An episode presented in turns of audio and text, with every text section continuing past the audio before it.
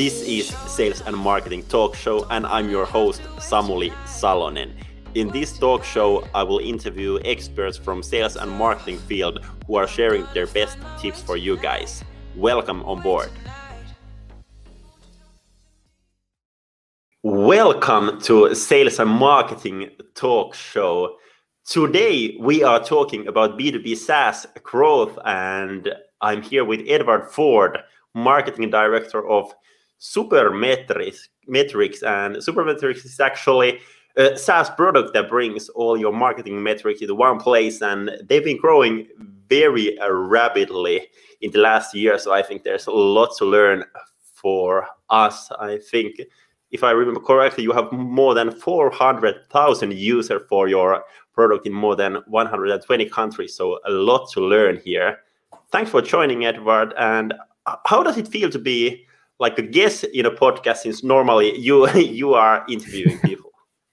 yes, Samuli, thanks for having me. Great to be here. It's quite different. It's quite weird. I'm so used to being in your position and being on the other side of the table asking the questions. So it's it's actually very strange to be answering them for a change, but I'll I'll try my best, see what we can do. Great. And actually, a thing that I would love to start start here today, there there are like many many different kind of organization, and the role of marketing is so different in in like different kind of organizations. So could you open up us a little bit like what is the role of marketing in in supermetrics and in your growth and in your like customer acquisition and so on yeah yeah it's a it's a good point and i think especially in saas marketing can mean many different things when you have the whole customer life cycle and and so forth. But uh, I, I guess at the end of the day it's really about growth and helping the company grow and, and how we do that and look at that is uh, through different ways. So of course building awareness of Supermetrics, our solutions, communicating the value that we bring, the pain points that we solve, uh, communicating the why behind why we exist, and, and so forth. And really, what we're looking at in marketing is acquisition. So that's our, our number one focus. So, new user and new customer acquisition, and ultimately growing revenue through that. And we have two funnels so we have our self-serve funnel and the sales assisted funnel. So when I uh, or just before I joined, it was pretty much fully self-serve driven. The, the Supermetrics growth and the first salesperson joined uh, maybe six months before I joined. So the whole sales assisted funnel was something quite new. And many SaaS companies go the other way around. So it's still very much about driving growth through our self-serve funnel, but also making sure we can support our sales assisted funnel, bringing on the opportunities that, that they can can work, uh, supporting them through sales enablement and so forth. So it's changed a bit how we think and, and work as a marketing team. And I, I think as well, marketing is balancing between strategic and operational activities. So I think having a good strategy and thinking about how you're approaching the challenges and just thinking about things beforehand makes your job a bit easier and it ties everything together, understanding who you're going after, how you're going to go after them, uh, the best ways to reach uh, certain people, uh, comparing yourself to to other alternatives out there, direct competitors, indirect competitors. So thinking that about, that part, but then also the actual operational execution. So doing things, getting stuff shipped on a weekly basis, whether it's new product announcements or if it's some top of funnel content, uh, a webinar, something like this, uh, a LinkedIn Live these days. So uh, that balance and one way I like to think about that is low intent versus high intent. So you have something like a, a, podcast. So we just recently launched the marketing analytics show. So Supermetrics, a lot of what we talk about is around marketing analytics. That's what our product is enabling in many ways. So if someone goes to listen to the first episode of the marketing analytics show, the chances of them just immediately going to supermetrics.com and purchasing a license is pretty slim. That's a big jump. Uh, but then we do have content that is built around more high intent. So if someone's searching about how to move Facebook ads data to Google Sheets, they might find an article or content on Supermetrics, and there the product could be, you know, something very attractive for them, could be very helpful. They might start a trial, and then if if if they uh, get value from the product, go on and convert into a paying customer. So kind of thinking about ways to reach our audiences through different levels of intent and at the end of the day, the things we're looking at are trials. So, how many new trials are we getting in on a daily, weekly, monthly basis, the conversion rate of those trials, and ultimately how does that translate into revenue, whether it's through the self-serve funnel or the sales assisted funnel. Great. A lot of a lot of interesting stuff yeah. stuff there, and actually, like one one very interesting thing I think, as you said, that actually most B two B SaaS companies start the way that they will first do the sales work, and then at some point they will hopefully move to self-service model. But you, you did it like other way around. What what was the like reasoning behind? You you already had a model that worked in the self-service model. Why why did you like decide to do um, basically an other kind of sales model in in that one as well?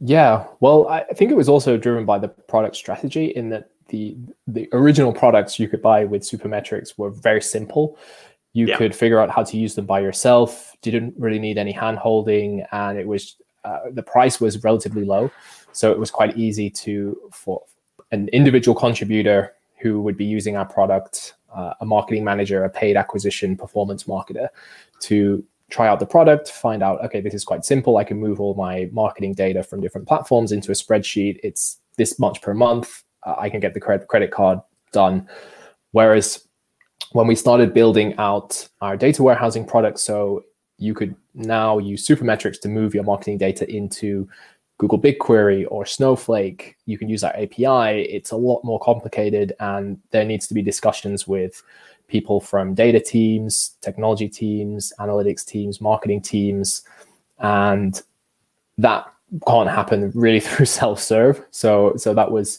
for sure one thing. Um, that forced that decision. I mean, the, the decision happened before I, I joined the company as well. So I kind of uh, have some view on on what happened, but that I think was definitely yeah. one one factor. And and I think just being able to provide sales support because I think some people are quite happy to purchase through a self serve funnel. They don't want to talk to anyone. They just want to try things out, see how what the product does, and if they if they like it, they'll go on and purchase. But some other people want to speak with someone, get a demo, uh, and as we grew and scaled, that was one very logical uh, next step to make uh, by adding a sales team on top of the already successful self-serve funnel. Yeah, yeah, exactly. That that makes sense. And you you already talk like a little bit about like what kind of different uh, content you guys guys do, like high intent stuff and other things as well. Uh, but but you you could now maybe a little bit open up uh, a little bit more on like your content strategy and maybe like it would be like super interesting to know. We we normally when like people are thinking about content i think many companies are actually focusing more on the like top of a funnel stuff and like acquiring new clients but it was, would also be interesting to know like what kind of content you are for example producing to your current clients as well yeah, I think to be honest, most of what we're doing in terms of content would be on that acquisition side. I think as a as a marketing team, that is our our main focus, and we are looking at bringing new people in through content. Of course, there's content that we would create that is very relevant for our existing customers. Uh, particularly very bottom of funnel product marketing content, new launches, and so forth. Like, of course, super, super important. We're communicating with our existing clients there, and I think with something like the podcast we launched, uh, that is going to appeal to to many different uh, audiences, and our existing customers are definitely one of those. So we we love to to see our customers listening to the podcast and reading some of our articles as well. But I think if we just break down the content strategy, it would really be driven by new user acquisition. And we're also thinking very much along the lines of product led with our not just content strategy but overall marketing strategy. So really building the product into a lot of the things we do and talk about. And uh, we're very much inspired by ahrefs i think they've done this really well.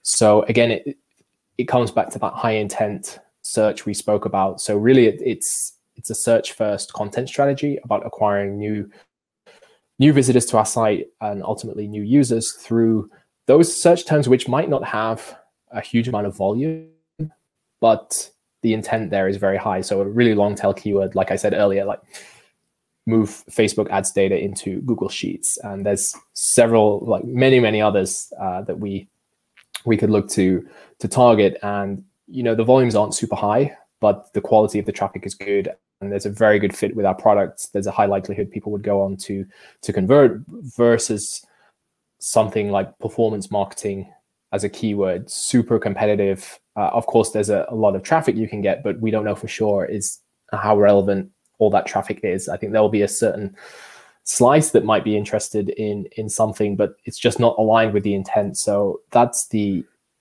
short version of of what we're thinking in terms of content and a content strategy.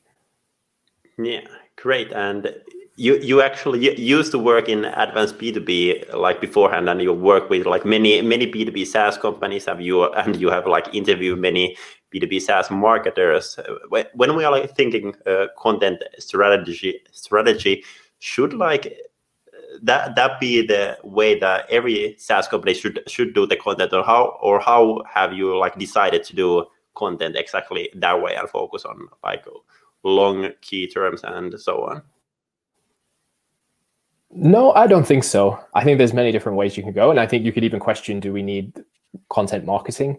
Is that the right tactic for us? Is it something we want to have as part of our our marketing playbook? Uh, I think there are probably other ways to go. I think in some form or other, you do need content. I, I guess it depends how you define content. Um, but I think as well, depending on your your growth strategy. So if you're uh, a company, let's take Drift for example, when they launched conversational marketing and this new, new shift from uh, from inbound and gated content, lead forms, nurturing workflows to hey, real time chat, conversational marketing, uh, chatbots, and so forth. That there it was a lot about educating the market, educating marketers, and convincing them that hey, the way you're doing things now actually doesn't make any sense. And if you think about it from the customer's perspective, is really dumb and it's a very crappy experience. So there was a lot of educating. There was a huge amount of work in category creation, they were very successful by using the Seeking Wisdom podcast. So I don't know how much a role of uh, or how big a role high intent organic acquisition was in their marketing strategy, but at least from my perspective, uh, it it was something very different and it worked really well for them. So I think it depends on your overall business, your your overall business strategy and, and your marketing strategy to figure out what kind of plays work with that specific situation. So so yeah, I don't think it, this is the, the only way to do it. Yeah, yeah, exactly. And maybe like one one important thing I, I think in in your case as well when we are thinking about like your uh, acquisition model is the fact that you have like very very strong brand as well and you are like doing doing a lot of work for that one. So uh, could you open us up a little bit, like how how you see like there is like the new acquisition, but then there's like brand marketing and do, do you see those ones as a separate units or is everything towards those those two two big goals as well? And like what kind of benefits you have had from building building a great brand for you guys? Oh for sure. Yeah i think really building a strong brand makes a lot of other things easier and it gives you a bit more power. It multiplies a lot of other things you're doing. And I think the challenge with brand or selling the idea of building a strong brand is that it's hard to show on the attribution reports and it's hard to say, uh, well, it generated this much of revenue. It, it's very difficult to break it down on that level. But for sure, if you can build a strong brand, whether it's through a, a, great product or whether it's through a movement of building a new category like Drift that sort of puts wind in your sails as a marketing team, and you're no longer just relying on channels and tactics, which will eventually run out or dry up at some point.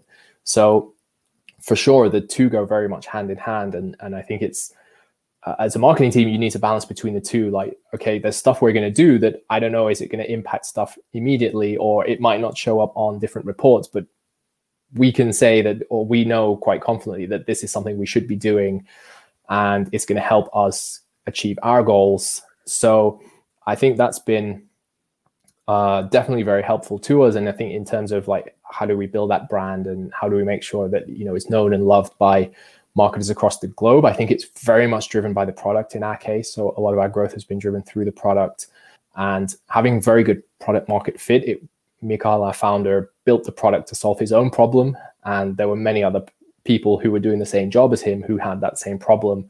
And the timing of him building that product in, oh goodness knows, 2009, 10 was the original version of Supermetric. So it must be around 10 years old now.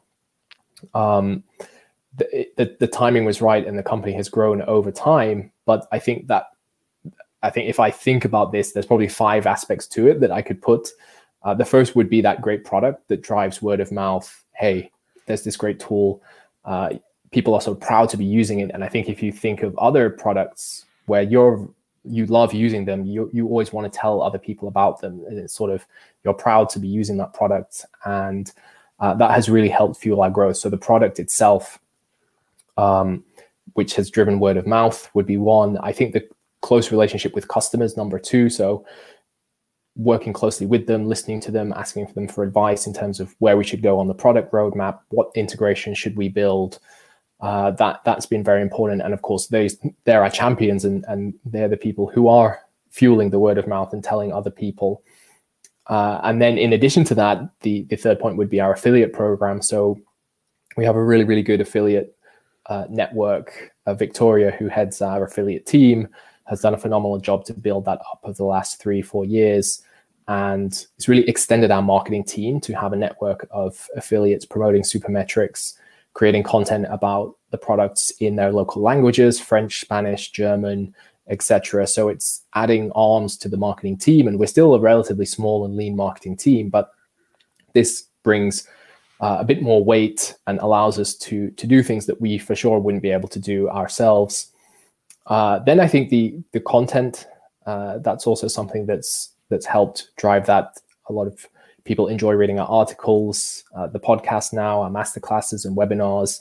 And I remember when I spoke with Mikael soon after joining, he spoke about this being one of the the real foundations of of the growth and of building a strong brand. And then more recently, we've been thinking about the the actual brand identity, the voice, the tone, uh, how we want to communicate looking at other players in our space and thinking, okay, how can we be supermetrics, be authentic, be real, but also be different? And and so if you looked at our website before spring this year, you would have seen something very different to what it looks like now. Um, so I think those are some of the different factors that have helped contribute to this. I think there's there's probably many more, and we could dig into this even further. But I'll kind of pull out a few different points that I think have, have really helped helped us build that brand. Great, great points on the on the brand. And actually, one one interesting thing that I would like to ask ask there, since I, I think there are like many many uh, B2B SaaS companies who who are like basically growing globally, but they have their like headquarters in some some country and maybe the marketing team as as well over there. So like, what kind of marketing team do you have, and like how how do you uh, lead lead teams if you are are working in like super many many countries as well? Yeah, we have everyone in marketing centralized in Helsinki. So we have three offices.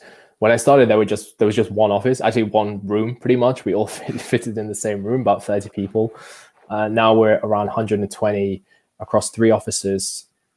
So we have one uh, primarily uh, development office in Vilnius in Lithuania, and then one primarily sales office in Atlanta, serving North America in particular which is uh, one of, obviously one of our most important markets. So everyone's in the same, or we were in the same space, I guess, before the spring, and then everyone started working from home. But the the team is is kind of strange in how we're structured. You could break down the wider marketing and business development department into uh, several different squads. So we have what is uh, marketing, like traditional marketing, which is obviously where I'm focusing. Then we have affiliate plus channel, uh, channel sales. So that's our affiliate program plus essentially agency partner program. We have growth, which is operating across the entire customer journey, working on like pricing experiments, uh, onboarding flows, customer marketing, and so forth.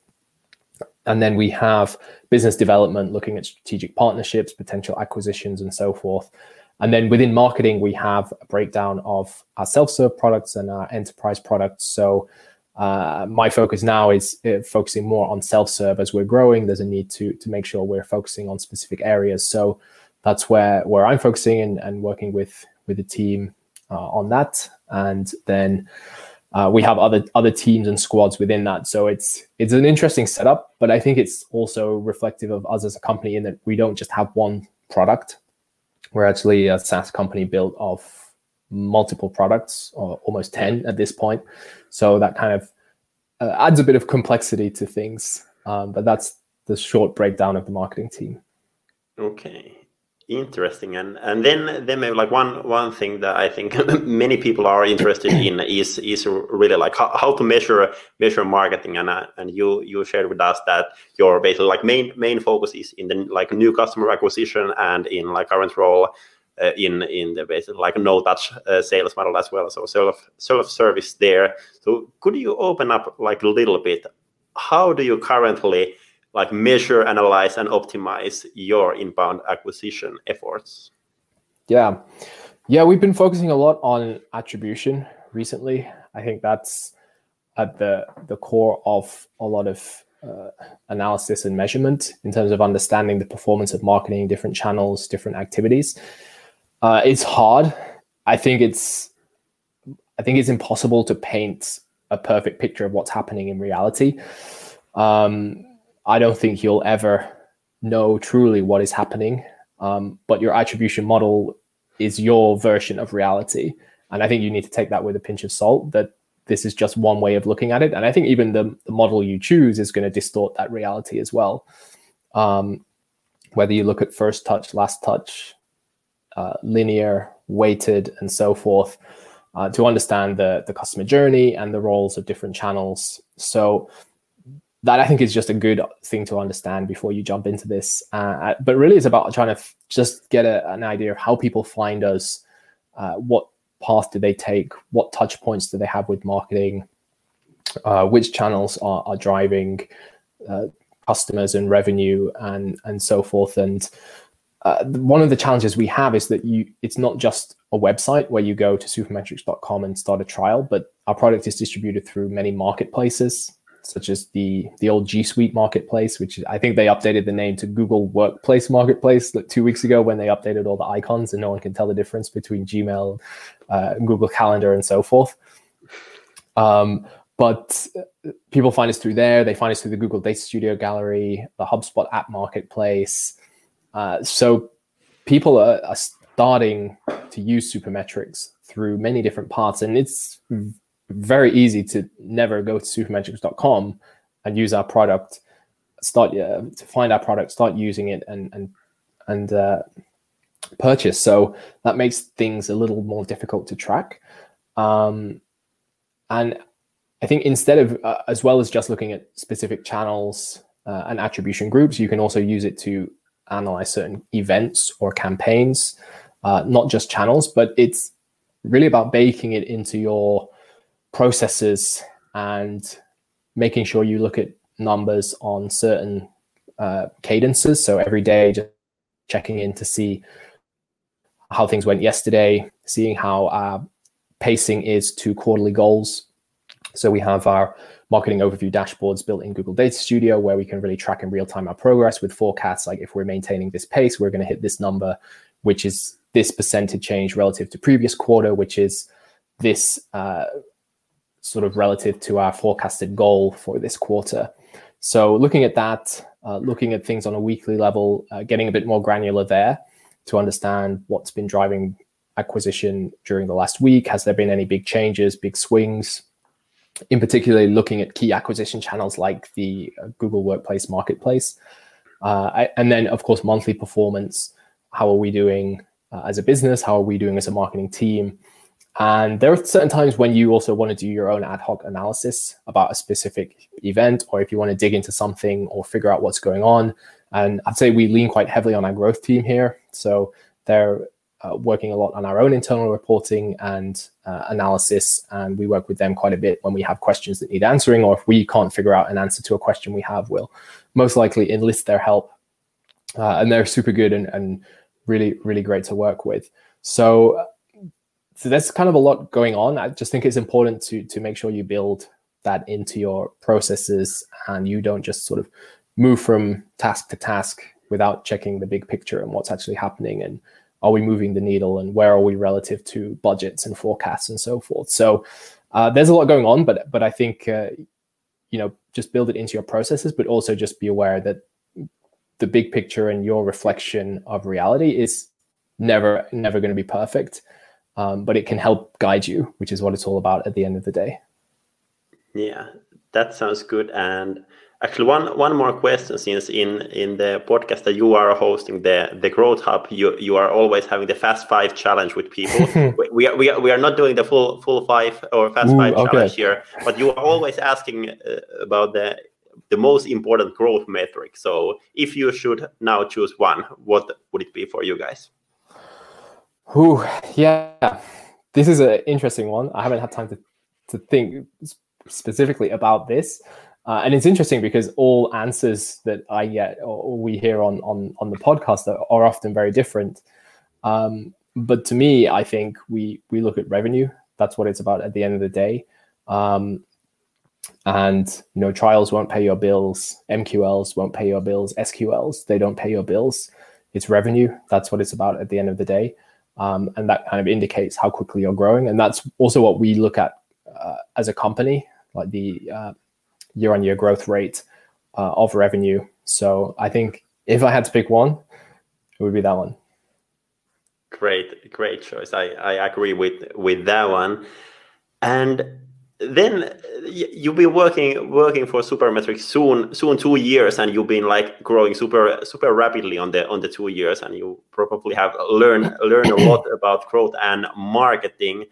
But if you personally would start again the journey that you have done in the past two years now in Supermetrics, what would you change? What would you do differently? What would you like change focus on?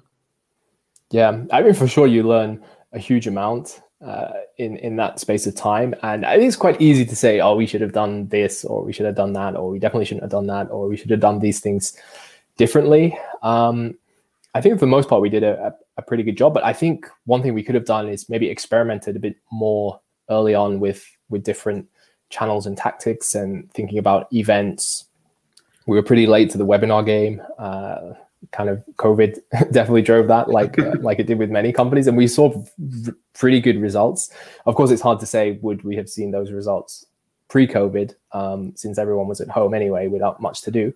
Um, but things like events, webinars, podcasts. There's a lot of things we didn't really do. So uh, that could have been one thing to do differently, uh, try out things a little quicker. But then I think on the flip side, you do wear many hats as a marketer. Your days can be pretty hectic. You're trying to do so many different things, so many channels, so many tactics, so many new new tools to to play around with. Um, so when you do that, you're also sacrificing focus when you're trying to test new content formats, channels. So there is always a trade off there, but maybe that's something we could have done differently. Great. And then we will hop on to our basically last last two questions here. So our previous guest had a question for you, and then you have the chance to ask a question from our next guest. And la last week I was uh, discussing with Mikko from Grano, their sales and marketing director, and Mikko wanted to ask you that since you've been growing rapidly in the past uh, years, what do you think are the biggest risk for your future growth in your like internal work? So basically, you you are not allowed to answer that something is changing on the market or so on, but basically like in your internal work, what do you see as the biggest risk for your growth? Yeah, I think internally the most important thing is culture and making sure you maintain that culture you have, that you can scale culture uh, over time as the company grows, scale that culture internationally. I think one of the biggest differences that, that I mentioned earlier on between when I started versus where we are now is that we all f- sat in the same room, literally, uh, on my first day at Supermetrics, and now we're uh, spread across three different offices, uh, across two continents, multiple time zones, and culture has been key to growth at Supermetrics. I think it's been one of the factors why the company's been so successful. Having a very strong culture, bringing people who fit with that culture. And I think that's going to be one of the most important things going forward. And I think as well now, when everyone's fully remote, that adds another layer of complexity to things going forward. So I think if we just have to look internally, I think that's going to be one of the most important things to ensure that we're we're successful and keep growing uh, the way we have done in the past. Great, great answer. A good, good point for for sure. And then, then we will move on to your questions to our our next guest. And if I remember correctly, this is kind of actually actually funny since our next question will be to Olli Kuivalainen, professor of international marketing and entrepreneurship in LUT. And if I remember correctly, Olli used to teach you in some university, or was it so? Yeah, kind of. So this is quite funny when I saw Olli's name. So when Olli was a visiting lecturer at the Helsinki School of Economics. I was uh, studying at that time and I was working as the uh, international business program coordinator. So I was actually his assistant on one of his courses that he taught for his guest guest course on international marketing. This was back in the day. I think it must have been 2009, 10, like at least over 10 years ago.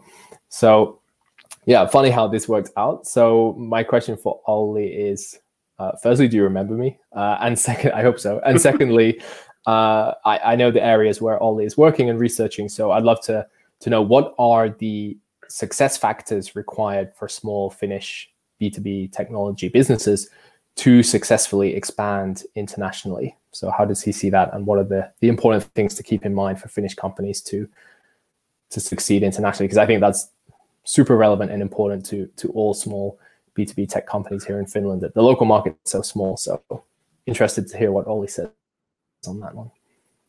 Great question. I will ask that one from Olli next week. And thank you so much, Edward, for joining the show. Thank you for the listeners checking this one out. And if you like the episodes, feel free to share it on your social and tag me and Edward on that one as well.